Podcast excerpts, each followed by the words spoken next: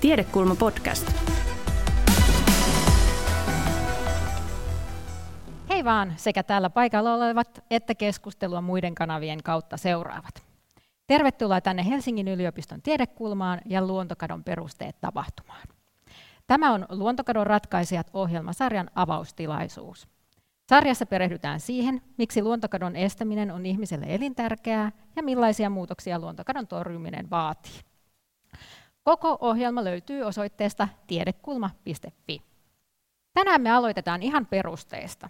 Mitä luontokato oikeastaan tarkoittaa, miksi siitä pitää olla huolissaan ja voidaanko me kansalaisina ja kuluttajina jotenkin vaikuttaa luontokatoon. Minä olen tietokirjailija Mari Koistinen ja näistä teemoista ovat keskustelemassa asiantuntijoina Luonnontieteellisen keskusmuseon Luomuksen johtaja ja lajien uhanalaisuusarvioinnin asiantuntija Aino Jusleen. Tervetuloa. Ja ekosysteemit ja ympäristötutkimusohjelman akatemiatutkija Maija Heikkilä. Tervetuloa. No niin, ensimmäiseksi me aloitetaan tällaisella sitaatilla Juha Kauppisen monimuotoisuuskirjasta ja Aino Justleen valitsi meille tämän sitaatin, joka kuuluu näin. Luontokato etenee paikallisesti, ei läheskään aina juhlallisesti, kokonaisen lajin sukupuuton ja surusoiton säästyksellä. Paikallinen populaatio vain lakkaa olemasta. Yksi valo sammuu ja sitä tuskin huomaa. No, tämä Kauppisen sitaattihan on tavallaan tosi kaunis, lähes runollinen ja samaan aikaan aika, niin kuin, aika karukin tavallaan. Miksi halusit valita juuri tämän kohdan? No, mulla edelleen menee kylmänväreet oikeastaan, kun mä nytkin kuulin tämän sun lukevan. Tämä kuvastaa mun mielestä niin hyvällä tavalla sitä luontokadon olemusta, miten sitä ei arjessa huomaa, se etenee hitaasti, huomaamattomasti. Sitten, mutta kun meillä on pitkiä aikasarjoja, tutkimustuloksia, niin sieltä me nähdään se niin kuin, sen, sen tapahtuvan. Ja tämä oikeastaan on se vaikeus myös luontokadossa. Mm. Aivan. No mitä kaikkea se luontokato sitten oikeastaan on? Mitä se tarkoittaa? No, luontokato on luonnon monimuotoisuuden heikentymistä. Ja se heikentyminen tapahtuu luonnon monimuotoisuuden kaikilla tasoilla. Ne tasot on siis elinympäristötaso, meidän vaihtelevat elinympäristöt, lajitaso, joka on meille ehkä se tutuin. Me niin kuin lasketaan montako lajia jossain elinympäristössä elää. Ja sitten on se lajien sisäisen vaihtelun taso, geneettinen monimuotoisuus. Ja se tapahtuu näillä kaikilla tasoilla. Aivan. Me mennään vähän syvemmälle näihin kaikkiin tasoihin pian, mutta ensiksi me päästetään ääneen Maija. Maija, sinä olet paleoekologi ja olet perehtynyt maapallon ympäristökriisien historiaan. Ja näitä sukupuuttoaaltoja on ollut ennenkin. Mutta miten ne aiemmat sukupuutot eroaa tästä kuudennesta, joka meillä nyt on meneillään? Ja tähänkin meillä on sitten graafi, josta toivottavasti nyt sitten voit avata meille, että mitä nämä punaiset ja oranssit palkit tässä kuvassa sitten tarkoittaa. Joo, tosi hienoa Mari, että, että kysyit näistä aikajänteistä. Et mun mielestä on todella tärkeää, että ihmiset ajattelee asioita ajassa. Meillähän on tosi tuttu niin kuin vuoden ajat, vaikka täällä Suomessa siinä on vuoden kierto, ja sitten me voidaan ajatella asioita, mitä tapahtuu esimerkiksi meidän isovanhempien aikana tai aikana ennen teollistumista on tämmöinen, mutta sitten aika monen ihmisen mielessä siihen se loppuukin melkein. Ja mm. sitten ehkä on ne sukupuutot, joista tässä nyt on kuva. Um, ja ne sukupuutothan tapahtuu meidän maapallon historian 4,5 miljardia vuotta aikana. Meillä on ollut viisi tämmöistä massasukupuuttoaaltoa, mutta sukupuuttoja tapahtuu koko ajan, että ne on tosi luonnollinen asia. Um, tota, Suku, sukupuutto, ehkä yksi, yksi laji esimerkiksi nisäkäistä elää noin miljoona, miljoona vuotta. Ja tässä kuvassa on tämmöinen maapallon historian taustavauhti, tuommoiset pienet keltaiset väkäset, jotka näkyy ehkä juuri ja juuri. Eli tämä kuva nyt nimenomaan vauhtia, ei sitä, että kuinka monta lajia on kuollut, vaan kuinka nopeasti ne katoaa. Ja tuo taustavauhti on nyt niiden massasukupuuttojen ulkopuolella oleva sukupuuttovauhti. Se mitä meillä niin luonnossa tapahtuu koko ajan, kun lajit kehittyy. Meillä on ollut arviolta neljä miljardia lajia maapallon historian aikana, josta 99 prosenttia on tosiaan kuollut sukupuuttoon. Et se ei ole mitenkään sinänsä erikoista. Mutta se, mikä tässä on erikoista, vastatakseni kysymykseen, on nimenomaan tämä vauhti, jonka näkee tästä. Jos te ajattelette, että teillä olisi vaikka vesilasi, jossa olisi 10 000 kulausta vettä, niin ää, me ei katsota nyt sitä määrää, että kuinka monta lajia tai kulausta teillä on, vaan me katsotaan, kuinka nopeasti te juotte sen. Ja tota, Tämä luku, mikä tauluko tässä on EMSY, niin se on Extinctions per Million Species Years, eli kuinka monta lajia kuolee sukupuuttoon miljoonaa, ää, miljoonaa lajivuotta vasten. Eli jos se luku on yksi, niin silloin yksi laji kuolee miljoonas vuodessa, tai toisin sanoen voi ajatella helpommin ihmisille ajateltavana niin, että ää, jos se luku on yksi, niin kymmenessä tuhannessa vuodessa kuolee sata lajia sukupuuttoon. Eli tässä, tässä me katsotaan näitä lukuja. Maapallon historiassa on 0,1, se on joskus arvioitu yksi, nämä on tämmöisiä keskimääräisiä arvioita. Nisäkkäille se on noin kaksi, ja tässä me katsotaan ne genostsoista kautta, eli aika viimeisintä aikakautta, mistä meillä on niin kuin, tietoa fossiiliaineistosta. Ja sitten jos me katsotaan sitä vauhtia, että, että sä otat sen yhden kulauksen, vaikka ajattelet siinä kymmenestä tuhannesta kulauksesta sadassa sekunnissa, jos me muutetaan ne vuodet sekunneiksi, niin sen sijaan sä otatkin nyt esimerkiksi sammakkoeläinten kohdalla viimeisimmän vuosisadan aikana sä otat viisi per sekunti. Eli meidän vauhti, kuinka nopeasti niitä lajeja kuolee sukupuuttoon, on niin kuin äh, 100 jopa tuhat kertaistunut, riippuu nyt vähän mitä arviota me katsotaan. Ja varsinkin tässä arviossa niin selkärankaisista sammakkoeläimet on, on uhan alasena. Tänään vähän myöhemmin vielä puhutaan sitten, Otso Ovaskainen katsoo tota näitä lajeja, joita me ei edes nykyajalta tiedetä niin paljon, selkärangattomia, joista meillä on tosi vähän fossiilista tietoa, sen takia tässä on vain nämä tietyt lajit.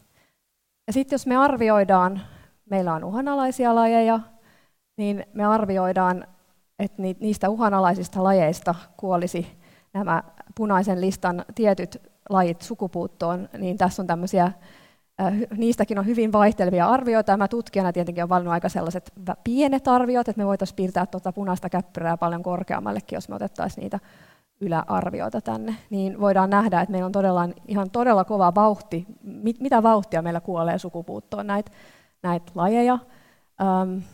Ja tämän arvion mukaan niin voi olla, että 200-500 vuotta menee, niin me ollaan uh, siellä massasukupuuton rajalla. Me tiedetään maapallon historiasta, että semmoinen massasukupuutto kestää miljoonia vuosia. Ja nyt me ollaan siis menossa noin sadassa, parissa sadassa vuodessa kohti sitä massasukupuuttoa. Ja massasukupuuton määritelmä vielä mm-hmm. on äh, sellainen, että 75 prosenttia lajeista, että jos teillä on se lasi täynnä vettä, sieltä on 75 prosenttia kolme neljäsosaa on juotu, niin se on massasukupuutto. Ja nyt meillä on 25 prosenttia noin näistä lajeista kuollut, eli yksi neljäsosa. Eli meillä tavallaan vauhti on kova, mutta meillä on vielä toivoa, koska me ei olla vielä, vielä niin kuin määrällisesti lähellä sitä, sitä massasukupuuton rajaa. Aika kylmääviä lukuja, että jos ajattelee tuohon kauppisen alkusitaattiin, että valot sammuvat, niin meillä kyllä hämärrytään melkoista tahtia valitettavasti. Sitähän tässä tämä graafi kertoo, että aika, aikamoinen tieto tuokin. Vaikka sen, kaikkihan me varmaan se tiedetään, mutta sitten kun se Maija esitti sen näin, niin kyllähän se iskee aika lujaa kasvoille. Ja aika monihan kuitenkin silti ajattelee, että, että, että, että no mitäs tässä, meillä riittää luontoa, että tuollahan noita lintuja lentelee ja kukkia kukkii, että mitä sillä nyt on niin väliä niillä yksittäisillä eläimillä. Ja luontokadon yhteydessä aika usein puhutaan tämmöistä vertauksesta lentokoneeseen, eli lentokoneesta alkaa tippua ruuveja ja muttereita, että heti se ei näy, mutta lopulta se kone kyllä sitten tipahtaa valitettavasti ja hajoaa. Että, et, et, teillä onkin aina tehty siellä luonnontieteellisessä museossa paljon aiheeseen liittyvää tutkimusta nimenomaan näistä eri e, eliöistä ja muista. Esimerkiksi aikasarjoja ja meillä on nyt esimerkkinä hömötiainen saadaan siitäkin tämmöinen graafi esiin ja kerrotko sitten hieman tästä teidän tutkimuksesta ja sitten tästä hömötiaisesta? Joo, kiitos oikein mielelläni. Luonnontieteellinen keskusmuseo eli Luomus vastaa siis meidän eliöiden kansalliskokoelmista. Monet tuntee nämä yleisölle avoimet näyttelyt ja kasvitieteelliset puutarhat, mutta me säilytetään 13,5 miljoonaa eläin-, kasvi- ja sieninäytettä, joista varhaisimmat on kerätty 300 vuotta sitten.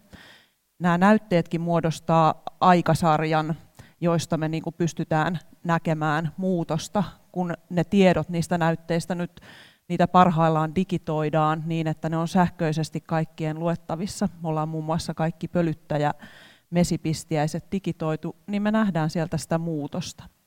No sitten luomus vastaa myös monista kansallisista lajistoseurannoista, joita meillä on. Monet niistä liittyy lintuihin, ja niitä seurantoja on tehty kymmeniä vuosia. Eli nämä on juuri niitä aikasarjoja, joista me se vähittäinen muutos sitten karulla tavalla, tai toivottavasti ja myös iloisella tavalla toisinaan huomataan, että nehän näyttää ne käyrät kyllä toiseenkin suuntaan sitten, kun, kun aihetta on. Ää, tässä on hömötiainen otettu esimerkiksi, ja, ja tota, tää, tässä puhutaan lintuparien määrästä linjalaskennoissa, joita on tehty kymmeniä vuosia. Näette karulla tavalla, kuinka se kannan kehitys on laskeva. Ja se on kiihtynyt nyt tässä 2000-luvulla. Ja tämä hömötiainen on semmoinen lintu, joka tarvii semmoisia peitteisiä metsäalueita, varttunutta metsää. Erityisesti talviaikaan se tarvii vähän isomman reviirin, koska se etsii sieltä sitä ravintoa. Kesällä helpo, on helpompi saada niin kuin pienemmältä alueelta löytää ravintoa. Pesimiseen se tarvii lahopökkelöitä ja nyt sitten näistä tavallaan sen äh, ominaisuuksista tai elintavoista me voidaan jo niin kuin ajatella, että se muutos meidän elinympäristössä Suomessa, mikä on tapahtunut, niin se on taustalla siihen, että hömötiainen on vähentynyt näinkin merkittävästi. No, tässäkin on niin, että hömötiaisia on edelleen puoli miljoonaa, ja niitä voi kyllä tavata mutta se kannan kehitys, laskeva kannan kehitys on niin jyrkkä, että se on arvioitu uhanalaiseksi lajiksi meillä.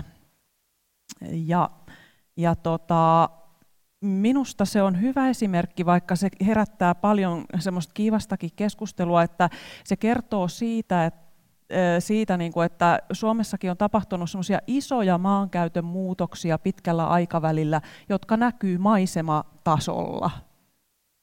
Kyllä, eli tässä viitat, metsätalous on ja metsien käyttö muuttunut ja se vaikuttaa hömötiaiseen ja tavallaan, eikä sitten ehkä, mikä on mun mielestä myös hyvä, minkä sanoit just tuosta, että se, että kuinka paljon jotakin lintuja vaikka on, niin se ei välttämättä se määrä ole niin ratkaiseva siihen uhanalaisuuteen, vaan sitten tämä kehityskulku. Joo, juuri näin. Ja.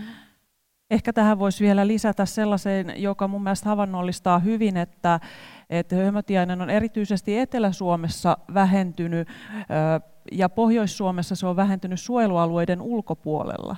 Et Pohjois-Suomessa on sen verran laajoja suojelualueita, jotka pystyy niin kuin edelleen sitä hömötiaiskantaa kannattelemaan paremmin. E, Etelä-Suomessa nämä suojelualueet on niin pieniä, että, että ne ei riitä. Ja se on niin, niin pirstaleinen se maisema, varttunutta metsää, että, että se vaikuttaa. Selvä. Otetaan sitten vielä toinen esimerkki, ää, laji. Mennään hyönteisiin, jotka on tässä myös mainittu. Ja meillä on nyt purtojuuri maamehiläinen. Mitäs tästä pitäisi tietää? Oikeastaan mä haluaisin ensimmäisenä sanoa, että musta on niin viehättävä kuva, te näette siinä sen jaloissa tota siitepölyä, ja, ja se kertoo siitä sen, että tä, tässä on niin kuin eläin, joka on, on pölyttäjä. Purtojuuri maamehiläinen on Suomessa äärimmäisen uhanalaiseksi luokiteltu laji. Se on ketojen ja niittyjen laji se on erikoistunut pölyttämään, ruokailemaan, pölyttämään ainoastaan tota purtojuurella ja ruusuruoholla. Eli se on hyvä esimerkki siitä, että hirveän monet hyönteiset on hyvin erikoistuneita esimerkiksi just tietyille kasvilajeille. Ja ehkä tästä, en tiedä mennäänkö jo laajemmin tähän hyönteisasiaan, mutta, mutta se kertoo niin kuin siitä myöskin, että, että hyönteisiä on, siis niitä on miljoonia lajeja ja juuri siinä, siinä myöskin täytyy ajatella ei ainoastaan sitä lajimäärää, vaan sitä hyönteisten määrän, siis sen lukumäärän vähenemistä. Se on myöskin luontokatoa. Aivan. Joo, mä voisin tähän sanoa vielä näistä hyönteisistä. En tiedä niin paljon muuta kuin, että niistä ei tiedetä vielä paljon, mutta mä näin yhden viimeaikaisen tutkimuksen, missä oli selkärankaisten, eli näihin kuuluu nämä linnut ja nisäkkäät ja niin edelleen, meille tutut isommat eläimet, niin niiden määrän, eli nimenomaan niin kuin Aino sanoi, yksilömäärän, että se sukupuuttohan se aivan viimeinen, että meillä ei ole enää yhtäkään yksilöä olemassa luonnossa, ja kun se yksilömäärä vähenee, niin sitä kutsutaan näiden populaatioiksi, eli kuinka monta yksittäistä selkärankaista on lintua nisäkästä, niin se oli yli 70 prosenttia, kun tämä ää, tota, määrä on vähentynyt viimeisten sadan vuoden aikana. Että tosiaan se, se niin kuin, ei vaan se sukupuuttovauhti, vaan se niiden yksilöiden väheneminen on todella tärkeä huomioida. Aivan. Hyvä. No seuraavaksi me päästäänkin vähän katsomaan, että miten näitä asioita tutkitaan ja me kuullaan Jyväskylän yliopiston akatemiaprofessorin ja Helsingin yliopiston tutkimusjohtaja Otso Ovaskaisen ajatuksia monimuotoisuuden kartoittamisesta. Ja hän kertoo myös siitä, että millaisia menetelmiä hänellä on käytössään Life Plan-hankkeessa. Meillä on edelleen tosi heikosti tunnettuja lajiryhmiä. Sienistä ja hyönteisistä tiedetään, että molemmissa on miljoonia lajeja, ehkä jopa 10 miljoonaa lajia, mutta niistä vaan tosi pieni osa tunnetaan tieteelle niitä on ollut ennen tosi vaikea kartottaa, mutta nyt nämä DNA-menetelmät on mullistunut niin, että niiden kartottaminen on mahdollista. Eli me ollaan lähetetty laitteistoa noin 200 tutkimusryhmälle ympäri maailmaa, ja he sitten omissa tutkimuspaikoissaan ottaa näytteitä näillä meidän laitteilla. Nämä meidän laitteet on sellaisia, että ne ottaa DNAta suoraan ilmasta, jolloin me esimerkiksi nähdään, että mitä sieniä sillä alueella on, koska me saadaan niiden sienten itiöidet kiinni, kiinni suoraan ilmasta. Ne pyydystää hyönteisiä tämmöisen telttapyydyksen avulla. Ja, ja sitten me otetaan maaperän näytteitä, joista myöskin nähdään ää, esimerkiksi sienilajisto siellä maaperässä. Ja sitten meillä on tosiaan nämä ääninauhrit, joiden avulla kuullaan linnut, lepakot, sammakot ja sitten riistakamerat, joiden avulla nähdään sitten ää, lähinnä nisäkkäät. Aineistoa tulee siis aivan valtavasti, että näitä riistakamerakuvia me tullaan tuottamaan noin 100 miljoonaa kappaletta tämän Lifeline-hankkeen puitteissa. Jos ne ääninauhoitukset jaetaan minuutin pätkiin, niin niitä tulee olemaan noin miljardi kappaletta, eli me puhutaan niin noin tuhannesta vuodesta nauhoitusta. Eli tietenkään kukaan biologi ei voi käydä näitä manuaalisti läpi, ja sitä varten me kehitetään näitä koneoppimisen ja tilastotieteen menetelmiä sienissä ja hyönteisissä, niin on ihan tyypillistä, että, yli, että niin kuin suurin osa, yli puolet niistä havaituista lajeista on sellaisia, että niitä ei vielä tällä hetkellä löydy noista referenssitietokannoista, eli ne on tieteelle uusia lajeja. Ei ainoastaan tropiikista, vaan vaikka Suomenkin lajeista. Etöntä tiedonkeruuta ja aineistoja sieltä kasaan. Ja aika hurjaa, että meillä on vielä todella paljon myös lajeja, joista me ei edes tiedetä mitään. Miksi meidän aino edes pitäisi tulevaisuudessa niistä sitten tietää, jos me ei vieläkään, vielä tiedetä niistä? Niin, mahtava, mahtava määrä aineistoa tosiaan täältä tulossa me tästä niin kuin kuullaan se, että me ei niin kuin suinkaan ymmärretä vielä, miten ekosysteemit, miten meidän niin kuin se elinympäristöjen toiminnan kokonaisuus toimii. Siellä on niin paljon tuntematonta. Ja kaikki tieto, mitä me nyt uusin menetelmin saadaan, niin auttaa meitä ratkaisemaan tätä luontokato-ongelmaa, että miten me voitaisiin voitais siihen vaikuttaa. Toisaalta sitten haluan tähän niin kuin samaan hengenvetoon sanoa, että me tiedetään jo nyt paljon, mikä siihen auttaa, että ei odoteta tavallaan sen toiminnan kanssa sen vuoksi. Aivan. No, nykytilan tutkiminen, me kuultiin tuossa, että kuunnellaan ja otetaan näytteitä ja muita. Miten noita menneitä aikoja sitten voi tutkia, että ei taida olla mikrofonit yletty satojen tai tuhansien vuosien taakse? No se olisikin ihan mahtavaa, jos voisi laittaa mikrofonin tai vielä videokameran, niin se olisi vielä hienompaa. Mutta tosiaan kaikille tuttu sana varmaan fossiili, eli tota, fossiilisista aineistosta äm, ja nämä eliöiden jäänteet, niin nehän säilyy. Me ei tiedetä näistä nyky, aine, nykyeliöistäkään niin paljon, mutta fossiilista tiedetään vielä vähemmän sen takia, koska lähinnä kovakuoriset eläimet säilyy. Ja ähm, semmoisissa muodostumissa, jotka on ollut niin kuin veden tai tämmöisen niin kuin meriympäristön vaikutuksen alasena. Ja mitä pidemmälle ajassa mennään just näihin miljardien vuosien, satojen miljoonien vuosien takaisin sukupuuttoaaltoihin, niin meillä saattaa olla semmoinen joku kerrostuma, joka on, joka on joitakin satoja miljoonia vuosia ää, kerrostunut sinne. Ja sitten sieltä me katsotaan, että kuinka monta ää, lajia, erilaisia lajeja meillä on ja kuinka monta esimerkiksi kuolee sukupuuttoon sen aikana. Mutta tota, itse olen erikoistunut tämmöisiin pehmeisiin ää, kerrostumiin, joita meillä on täällä Suomessakin paljon, eli suot, järven pohjan sedimentit ja sitten meren pohjan sedimentit. Ja niissä on niin kuin, ää, jatkuva aikasarja, ja se on todella hieno. Me voidaan niin kuin periaatteessa jatkaa näitä aikasarjoja ää, riippuen, mitä me tutkitaan, niin ihan 10 000 vuotta esimerkiksi, kun tekimme että mökki järven rannalle, niin Mua ainakin kiinnostaisi mennä vähän kaivelemaan sinne järven pohjaan ja katsoa, mitä sieltä löytyy. Et me esimerkiksi tiedetään, että meidän boreaalinen ekosysteemi, eli tämmöinen kuusimetsä, jota meillä täällä Etelä-Suomessa niin on, niin se on noin 5000 vuotta vanhaa katsoen fossiilisia siitepölyjä, jota siellä on. Ja me voidaan tutkia myös elinympäristöjä käyttäen erilaisia geokemiallisia menetelmiä ja siten tutkia sitä, että miten esimerkiksi ilmasto- ja maankäytön muutokset ja hiilen kierron muutokset on sit toiminut yhteistoiminnassa näiden lajien kanssa. Ja voidaan tutkia myös geneettistä ihan samalla tavalla kuin, kun niin kuin käyttää tämmöisiä ancient DNA eli muinais-DNA-menetelmiä, jotka on vielä kehityksen alla, mutta tosiaan sieltä sitä diversiteettiä, ihan niin kuin Otso sanoi tuossa nykyajassakin, niin saadaan vielä enemmän irti. Joo, kyllä huimaa tämä tiede ja tutkimus, että keinoja löytyy.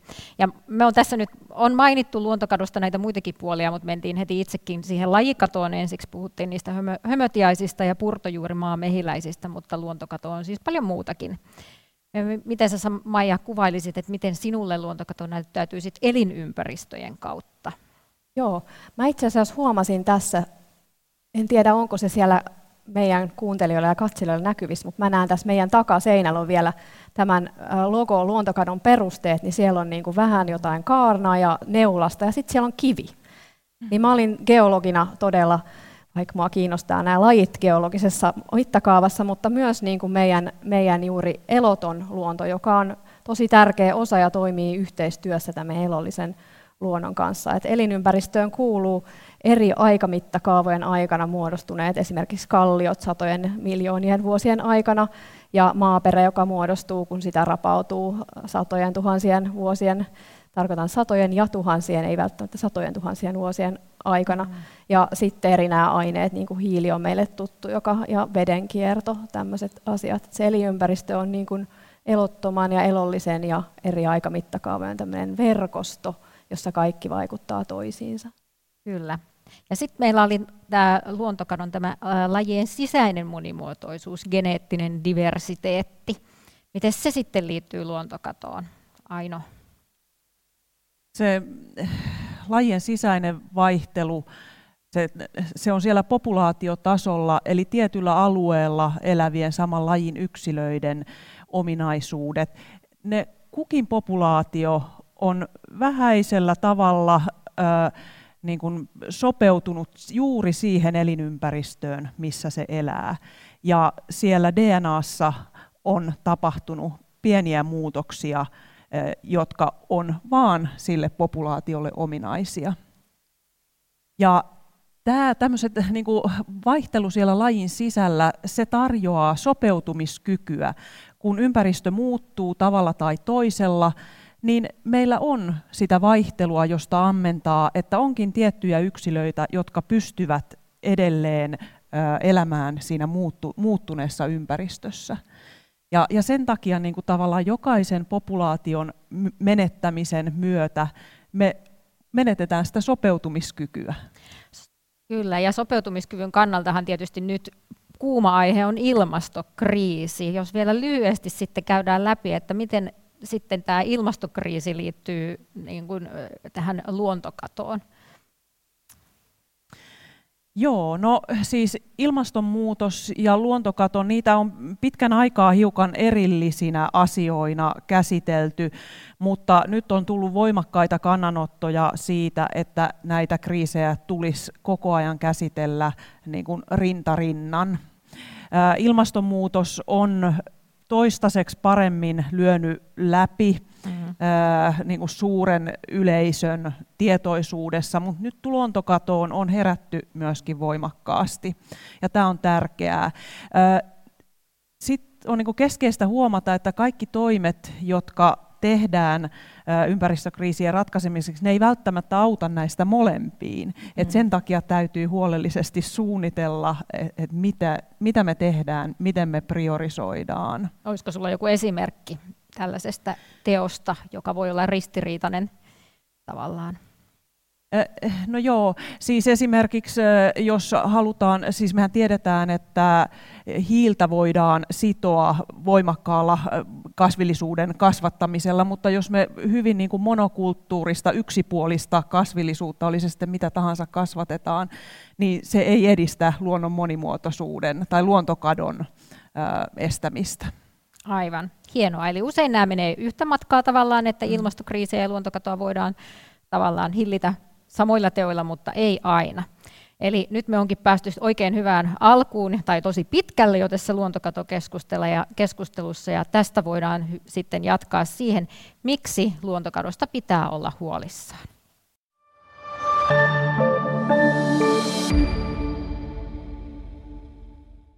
Eli täällä olemme puhumassa luonnontieteellisen keskusmuseon johtajan Aino Jusleenin ja akatemiatutkija Maija Heikkilän kanssa.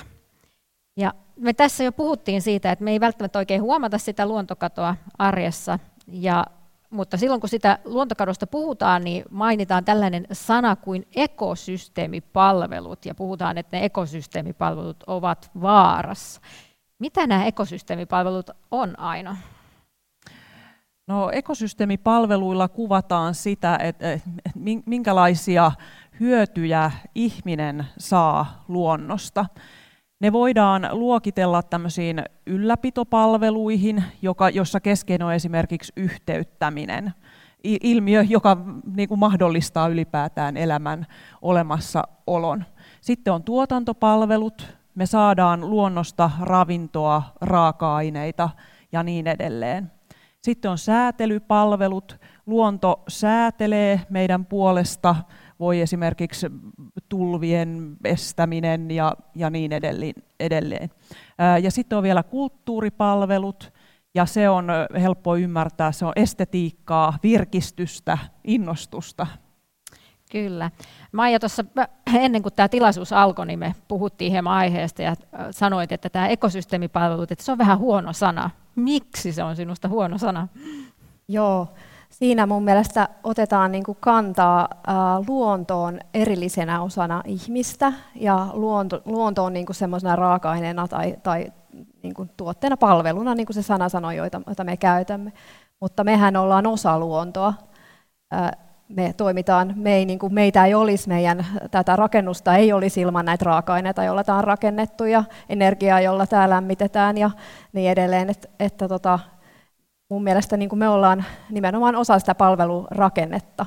Et toki jossain tarkoituksissa varmaan niin kuin on, järkevää luokitella ja miettiä arvoa näille eri palveluille, mitä luonto käyttää, mutta semmoisena ajatusmallina se, että luonto on niin kuin tarjoaa meille palveluita ja me ollaan joku erillinen osa sitä, niin se on mun mielestä suoraan sanottuna väärin.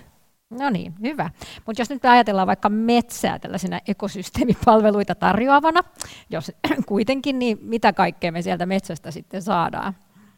Joo, no sehän on siis suomalaiselle, mulle tulee heti tosi hyvä olo, niin kuin varmaan monelle muullekin, kun ajattelee metsää ja sitä omaa vaikka lähimetsää täällä kaupungissa tai jotain marjastusmetsää ja se on semmoinen rauhoittava paikka ja siitä on ihan tutkimustakin, että se on todella positiivisesti vaikuttaa siis ihmisten mielen, mielenterveyteen, metsän olemassaolo. Ja sitten se tarjoaa tosiaan niitä marjoja, sieniä, tämmöisiä niin kuin lintuhavaintoja, mitä me halutaan. Sen lisäksi niin Suomalaisillehan metsä tarjoaa raaka-ainetta. Meidän talous on riippuvainen metsästä ja metsä on hiilivarasto, varsinkin vanhaa metsää. Että Aino tuossa puhui, että jos me laitetaan tota, metsää kasvamaan, niin se sitoo nopeasti hiiltä, mikä on totta. Mutta sitten jos me katsotaan vanhan metsää, niin siellä on niin varastossa jo tosi paljon hiiltä. Jos me kaadetaan sata vuotta vanha puu, niin me menetetään se varasto. Et sen varaston määrän, tästä taas puhutaan niin tavallaan vauhdista ja määrästä, niin sen määrän saavuttaminen kestää sen sata vuotta. Että tota, äh, mä voin antaa semmoisen hyvin konkreettisen henkilökohtaisen esimerkin, että meidän lähimetsä, sinne rakennettiin tämmöinen Silloin vanha, vanhaa metsää oli siis se, että löydettiin jotain uusiakin lajeja täällä Helsingin alueella, ja sinne rakennettiin urheiluhalli tähän. Ja mun lapset, monet muutkin lapset ja aikuiset kävi siellä tota, merkitsemässä, ää, laittamassa, että älkää kaatako näitä meidän rakkaita puita. Ja, sitten tota, ne puut kaadettiin ja kalliota tasoitettiin, eli poistettiin miljoonia vuosia aikaa ja raaka Toki tämä oli hyvin pieni alue, mutta tämä oli semmoinen niin kuin tosi konkreettinen ja semmoinen, että se näki just omista, omasta eri, että itsekin teki mieli mennä halailemaan niitä puita vielä viime hetkellä ennen ja, ja lapset ei enää niin kuin hirveän pitkään voinut kävellä siitä ohi, koska se oli niille tämä palvelu, mitä se oli tarjonnut, oli niin kuin tavallaan tosi tärkeä. Aivan. Että, joo. Joo, näitä varmasti valitettavasti riittää näitä esimerkkejä, mutta tuossa Otso Ovaskainenkin kaiveli, tai, tai ei hän vaan videolla kaiveltiin maaperää, joka ehkä sitten aina välillä vähän jää vähemmälle huomiolle, että katseemme kiinnittyy sitten tähän maan päällä kasvavaan, mutta sillä maaperälläkin on iso merkitys näissä ekosysteemipalveluissa. Mil, mitä kaikkea se maaperä monimuotoisuus meille tarkoittaa aina? No maaperän monimuotoisuus, siis mulle tulee ensimmäisenä mieleen se ylipäätään se maaperän niin kuin syntyminen ja hajottajaeliöt, jotka tarjoaa sen maaperän sellaisenaan, kun se on olemassa ja sen, sen kasvualustan. Ja se on totta, siitä ei puhuta niin paljon. Ehkä sekin liittyy siihen, että me tunnetaan vielä aika heikosti niitä niin kuin, eh, verkostoja, jotka siellä maaperässä on ja kasvaa. Kyllä, sienet, mikrobit, kaikki mikä Joo. siellä on liittyy. Ja tämähän on tietysti esimerkiksi ruoantuotannon kannalta ratkaiseva tämä maaperä. Joo, että varmaan sekä, sekä niin kuin ihmiselle, äh, ihmiselle että myös sille luonnolle, niin sehän on, niin kuin me tässä ollaan monta kertaa puhuttu jo, niin ei ole erillinen, vaan se on osa sitä ekosysteemiä. Esimerkiksi nämä itiöt, mitä tämä Otso tässä videolla, niin ne sienet hän elää suuri osa siellä maassa, sienirihmastoina elää symbioosissa toisten lajien kanssa. Että ne on meidän metsäpuille esimerkiksi todella tärkeitä nämä, nämä sienet ja ravinteita tarjoaa ja riippuen minkälaista kallioperää, taas päästään vähän pidempiin mittakaavoihin, niin myös minkälaisia ravinteita siellä on. Että meidän tämmöiset ravinteisemmat, lehtomaisemmat paikat saattaa olla sitten semmoisia, että siinä on kallioperä vähän, vähän kalkkipitoisempaa esimerkiksi. Se tarjoaa tietynlaista niin kuin, ää, tietynlaiselle ekosysteemille jonkun semmoisen osan, mis, mi, miten se pystyy menestymään ja minkä takia se ei jossain muualla voisi sellaisia lajeja esimerkiksi olla. Aivan. Ja nyt ehkä koronan myötä on jouduttu todella rajusti havahtumaan siihen, että mikä merkitys luontokadolla voi olla sitten terveyteen ja tällaisia zoonooseja ja muita sitten aihe, osatekijänä tai merkittävänä tekijänä on myös tämä luontokato. Mitä muuten luonnon monimuotoisuus sit liittyy terveyteen? Esimerkkejä. No, Maija jo viittasikin tähän, että on tutkimusta siitä, että metsään meneminen niin kuin vähentää stressiä ja alentaa verenpainetta esimerkiksi. Mutta sitten on tutkittu jonkin verran sitä, että eh, niin kuin altistuminen monimuotoisuudelle, luonnon monimuotoisuudelle varhaisessa iässä niin parantaa sitä immuniteet, immuniteettivastetta ja, ja estää esimerkiksi allergioita tai on todettu, että niin kuin monimuotoisuuden väheneminen näyttää siltä, että se on yhteydessä tämmöisten tulehdusperäisten sairauksien yleistymiseen. Eli, eli siellä on ihan hiljattain tuli se tutkimustulos, jossa oli just päiväkoti-ikäisten lapsien, oli saanut tämmöisiä, niin kuin, sanottiinko niitä niin kuin multakylvyykset. Joka tapauksessa ne oli ihan ollut kosketuksessa siis maaperään näin. Ja se nähtiin, että se vaikutti positiivisesti siihen mikrobi, mikrobistoon, joka heidän niin kuin, tavallaan tämmöistä puolustuskykyä pitää yllä. Aivan, kyllä. Hyvä. halusin sitten nostaa tässä, Tiedekulma julkaisee tällaista Gaudeamuksen kanssa tällaisia tiedekulmapokkareita, ja tässä Kuinka maailma pelastetaan kirjassa, niin Maija kirjoitat, että joskus lajikadon yhteydessä ehdotetaan, että säästämme itsemme lisäksi vain meitä hyödyttävät lajiston kulmakivet, eli joka olisi tavallaan ikään kuin helppo ratkaisu. Mutta miksi tämä nyt sitten ei ole se järkevä ratkaisu? Niin. No mä uskoisin, että aika moni täällä kuuntelija on jo tämän keskustelun aikana päässyt tähän johtopäätökseen, että kaikki on niin kuin verkostoitunut toisiinsa. Ja jos me poistetaan se ruuvi siitä lentokoneesta, niin me ei tiedetä, missä vaiheessa se lentokone ää, niin kuin menee rikki. Ja toinen asia, mikä on tullut tässä esille monessa kohti, on se, että me tunnetaan vielä todella vähän siitä meidän monimuotoisuudesta. Ja me ei tiedetä, välttämättä, mitä ne kulmakivet on ja mikä on se tie, niin kuin asia, mitä siellä on, jota me ei tunneta, joka on niin kuin meidän olemassaololle tai meidän toiminnalle elintärkeä. Siinä on kaksi näkökulmaa, minkä takia. Aivan. Hyvä. Eli kiitos tästä pohjustuksesta ja nyt on selvää, että luontokatoon liittyy paljon riskejä ja on näitä erilaisia ekosysteemipalveluita, mutta ratkaisujakin siis löytyy ja niistä me puhutaan sitten seuraavaksi.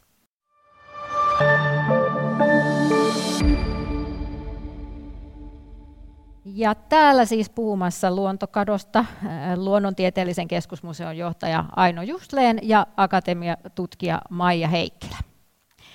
Ja nyt me jälleen saadaan sitten yksi sitaatti kehiin, eli tästä kyseisestä samasta tiedekulmapokkarista, niin tähän on kirjoittanut myös luonnontieteellisessä keskusmuseossa työskentelevä Pasi Sihvonen. Ja hän kirjoittaa, että synkästä tilanteesta huolimatta ihmisillä ja muilla maapallon eliöillä on toivoa, sillä ymmärrämme, mistä luonnon monimuotoisuuden katoaminen johtuu, ja tiedämme, mitä toimia sen pysäyttäminen vaatii. Ja me on tässä nyt varmaan on tullut selväksi, että tämän luontokadon taustalla, tämän, tämän järkyttävän luontokadon taustalla, kuten Maijan siinä alussa esitteli, niin on tämä ihmisen toiminta. Mutta mitä kaikkea? Me on viitattu tässä esimerkiksi niihin metsiin ehkä parikin kertaa, mutta mitä kaikkea me oikeastaan tehdään, joka sitten aiheuttaa tätä luonnon monimuotoisuuden vähenemistä aina? Sen ta- taustalla on niin kuin maankäytön intensiivisyys kaiken kaikkiaan. Jos ajatellaan niin kuin globaalilla tasolla asiaa, niin on, edelleen tapahtuu ihan valtavasti esimerkiksi metsäkatoa. Me kuullaan Amazonin alueella, että siellä raivataan isoja alueita metsää vaikka, vaikkapa karjan laitumeksi. Niin nämä tietenkin vaikuttaa monimuotoisuuteen. Sitten jos me ajatellaan Suomea, niin täällä myöskin se elinympäristöjen muutokset, maankäyttö on se keskeinen syy. Se on metsätalouden toimia, rakentamista, kaivannaistoimintaa ja niin edelleen. Kyllä, eli tässä nyt ainakin on mainittu, no metsätalouden lisäksi oli ruoantuotanto yhtenä tekijänä, joka vie paljon sitä pinta-alaa maailmalla, etenkin tämä eläintuotantoon kytkeytyvät rehuasiat. Ja, mutta tämähän nyt ei ole sellainen asia, jota ei varmaan voitaisiin niin ratkaista, että tässähän on tämmöinen meidän ohjelmasarjan nimikin on, että luontokadon ratkaisijat, ja niistä ratkaisusta sitten on lisää sitten myöhemmissä jaksoissa, mutta mitä te haluaisitte nostaa sellaisina tärkeimpinä juttuja, että auttaako meitä vaikka teknologia vai mitä meidän pitäisi Maija sun mielestä tehdä? Joo, no teknologisia ratkaisuja voi totta kai miettiä, ja teknologia kannattaa valjastaa tähän avuksi, mutta ihan semmoinen selkein helppo ratkaisu on suojella näitä meidän olemassa olevia ympäristöjä. Ja Aino tuossa viittasi esimerkiksi Suomessa, Etelä-Suomessa meillä on hirveän sirpaleista, että me, me tavallaan yritettäisiin yhdistää, että saadaan yhtenäisiä alueita. Ja tähän, tähän voi ihan vaikuttaa itsekin. Esimerkiksi itse ostin isänpäivälahjaksi isälleni luonnonperintösäätiön kautta Palasen metsää. Hän oli jo eläkeläisenä sinne ehtinyt mennä katselemaan. Ja jos vaikka sinulla on piha, niin voit miettiä, että kannattaako se nurmikko ajaa sieltä tai mökkiä näin, että tavallaan tarjota niitä ää, tota, habitaatteja. Mutta tämä on niinku tämmöinen yksilön, yksilön asia, mitä, mitä voi tehdä. Monia ratkaisuja, niin kuin vähentää kulutusta ja syödä kasvisruokaa, vegaaniruokaa ja niin edelleen. Mutta mä sanoisin kuitenkin, että me voidaan katsoa tuonne päättäjiin päin, että kyllä me tarvitaan sellaista järjestelmätason muutosta, että me pystytään tavallaan mahdollistetaan ihmiselle sellainen ö, hyvin niin kuin, mukavakin elämä. Mun isä ainakin oli hyvin, hyvin onnellinen siellä metsässä, että jos mä olisin ostanut hänelle jonkun uuden tuotteen, niin en tiedä, olisiko se tuottanut niin paljon iloa ja mielihyvää. Että tota, sanotaan, että äänestämällä valitsemalla sinne me voidaan myös sitten vaikuttaa päättäjiin, päättäjiin näin, että joka tasolla, missä itse toimii omassa työpaikassa tai, tai kotona harrastuksessa perheen kanssa, miten niin voi vaikuttaa kyllä. Kyllä. Olisiko Ainoalla vielä jotain lisää tai minkä, mitä sinä nostaisit? Joo, mielellään vielä jatkaisin just tästä järjestelmätason muutoksesta, mikä ilman muuta vaaditaan. Ehkä sellaista niin kuin, sain tänään aamupäivällä olla mukana keskustelussa, jossa siis Suomessa laaja-alaisessa yhteistyössä eri toimijoiden kanssa mietitään, että miten täällä sitä luontokatoa pysäytetään. Ja oli oikein inspiroiva esitelmä kiertotaloudesta ja sen mahdollisuuksista. Lienee niin kuin keskeistä tämä kehitys, mikä on paljon ollut puheessa nyt, että me ei voida enää mitata niin kuin hyvinvointia sillä tavalla, että me ei huomioida niissä laskelmissa sitä, että siinä käytetään luonnonvaroja. Mm. Ja, ja sitten tavallaan kiertotalous tarjoaa tähän ratkaisuja myöskin, että meidän ei tarvitse koko ajan käyttää enemmän ja uusia alueita ne on isoja järjestelmätason muutoksia ja sitten uskotaan kuluttajina siihen juuri, kuluttajina ja yksilöinä siihen, että jokaisen valinnoilla on myös merkitystä. Et nythän me nähdään jo, että paine on kasvanut sen verran suureksi, että siitä puhutaan ihan rahoitusmarkkinoilla. Yritykset alkaa miettiä, että heidän täytyy ottaa se huomioon toiminnassa. Ja tässähän niin kun kuluttajat ja media on on ihan keskeisessä roolissa. Eli vaikutetaan. Kyllä, varmaan vielä silleen, että niin kuin Maija toi esiin, että myös kansalaisina, että ollaan aktiivisia ennen kaikkea myös kansalaisina, jos tehdään kuluttajinakin niitä arjen valintoja. Juuri näin. Että va- vaikka sieltä sitten niitä lähimetsänkin puita voi yrittää suojella sitten Kyllä. pienillä teoillaan. Hyvä. Eli kaikenlaista yhteiskunnallista päätöksentekoa, mutta myös näitä omia valintoja. Ja, ja, ja nyt, onkohan meillä on siellä joku yleisökysymys, niin voidaan sitten vilkaista sieltä. Täällä on tullut tällainen kysymys kuin, että miten nämä hälyttävät ketjut saadaan Suomen hallituksen ja yritysten eteen? Miten voi velvoittaa eri tahoja toimimaan luontokadon estämiseksi? Iso kysymys mitäs Ainoalle tänään ollut tilaisuudessa puhumassa näistä, niin kuinka me nyt saadaan hallitus ja yritys, yritykset toimimaan luontokadon eteen ihan aidosti? Niin, tässä tietysti siis ihan ohjauskeinoja, esimerkiksi lainsää, lainsäädäntö, kyllä me todennäköisesti ja tarvitaankin myös ihan lainsäädännön muutoksia. Sitten voi olla taloudellisia ohjauskeinoja, että e, erilaisilla, siis yhtenä tärkeänä keinona puhutaan siitä, että luonnolle haitallisten tukien, niiden maksaminen täytyisi päättyä. Ne on kuitenkin poliittisesti erittäin vaikeita prosesseja, mm. mutta tässä joitakin asioita. Olisiko Maijalla mitään? No tota, se on niin kuin, meitä on kuitenkin vähän niin kuin me voidaan ajatella itseämme myös semmoisena yksilöinä, ihmislain yksilöinä, ja kun jokainen yksilö ää, toimii semmoisella tavalla, mitä haluaisi, että yhteiskunta toimii, niin se kyllä luo, luo muutospaineita eri tasoilla. Ja ehkä semmoisen niin toi, toive, ää, mikä mulle itselleni loi tosi paljon toivoa, on tämä korona, joka toisaalta oli aivan kamala, mutta me, me pystyttiin ihan järjettömän nopeasti globaalilla tasolla reagoimaan ja Suomen yhteiskunnan tasolla kaik, kaikkialla todella nopeasti. Ja kuitenkin niin kuin aina voidaan sanoa, että joku meni väärin, mutta siis aivan, aivan käsittämätön varmaan jokainen kokee sen, että se muutos oli ihan todella suuri. Että tavallaan niin kuin se vaatii sen, mutta toki tämä kysymys on tosi tärkeä, että miten me saadaan ne, jotka päättää näistä asioista, niin, niin tota, ää, tavallaan niin kuin ohjaamaan meitä juuri näillä lainsäädännöillä muulla siihen suuntaan. Sitä kannattaa miettiä, miettiä kun tekee valintoja, että meillä on kuitenkin demokratia täällä maassa vallalla. Aivan. No sitten on toinen kysymys on tällainen, että mitä voi pahimmillaan tapahtua, jos luontokato etenee? Kauhea, kauhe, kauhuskenaarioita nyt sitten halutaan. No oikeastaan hyvä kysymys, koska mulla oli mielessä tässä aiemmin, että pitäisi nostaa esiin esimerkkinä tämä pöly, pölytys ja hyönteisten määrä. Eli jos hyönteisten määrä edelleen jatkaa vähenemistään, meillä ei ole siitä niin kuin tutkittua tietoa Suomessa, mutta maailmalla on, ja täälläkin tuulilasi-indeksi siitä niin kuin antaa näppituntumaa. Pölytys, ajatelkaa mustikka, puolukka, omena, mansikka, vadelma, me siis tarvitaan, ja kolme neljäsosaa maailman tärkeimmistä ravintokasveista on hyönteispölytteisiä. Minusta tämä on yksi kouriin tuntuva esimerkki siitä, että, Kyllä. että me ei saada menettää tätä. Kyllä. Eli se näkyy ruoantuotannossa hyvinkin suoraan ja helposti sitten, jos, jos luontokato etenee. Mitäs Maija Joo, no mulle tietenkin tulee tällän pitkän aika, aikajänteen ihmisenä mieleen, että ihminen kuolee sukupuuttoon.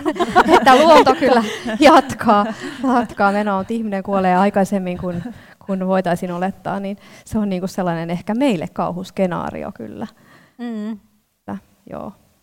No niin, sieltä päästiin aika, aika syviin vesiin sitten. Kiitokset teille, Aino ja Maija, erittäin hyvistä näkemyksistä ja ä, tiedoistanne tietysti ennen kaikkea. Ja kiitokset kuuntelijoille ja kiitokset kaikille katselijoille ja sekä täällä läsnä olleille. Luontokadon ratkaisijat sarja jatkuu jo heti huomenna. Silloin pohditaan, kuinka ajatteluamme pitää muuttua, jotta voimme ratkaista ympäristökriisit ja selvitä tulevaisuudessa. Ja koko ohjelma löytyy osoitteesta tiedekulma.fi. Moikka!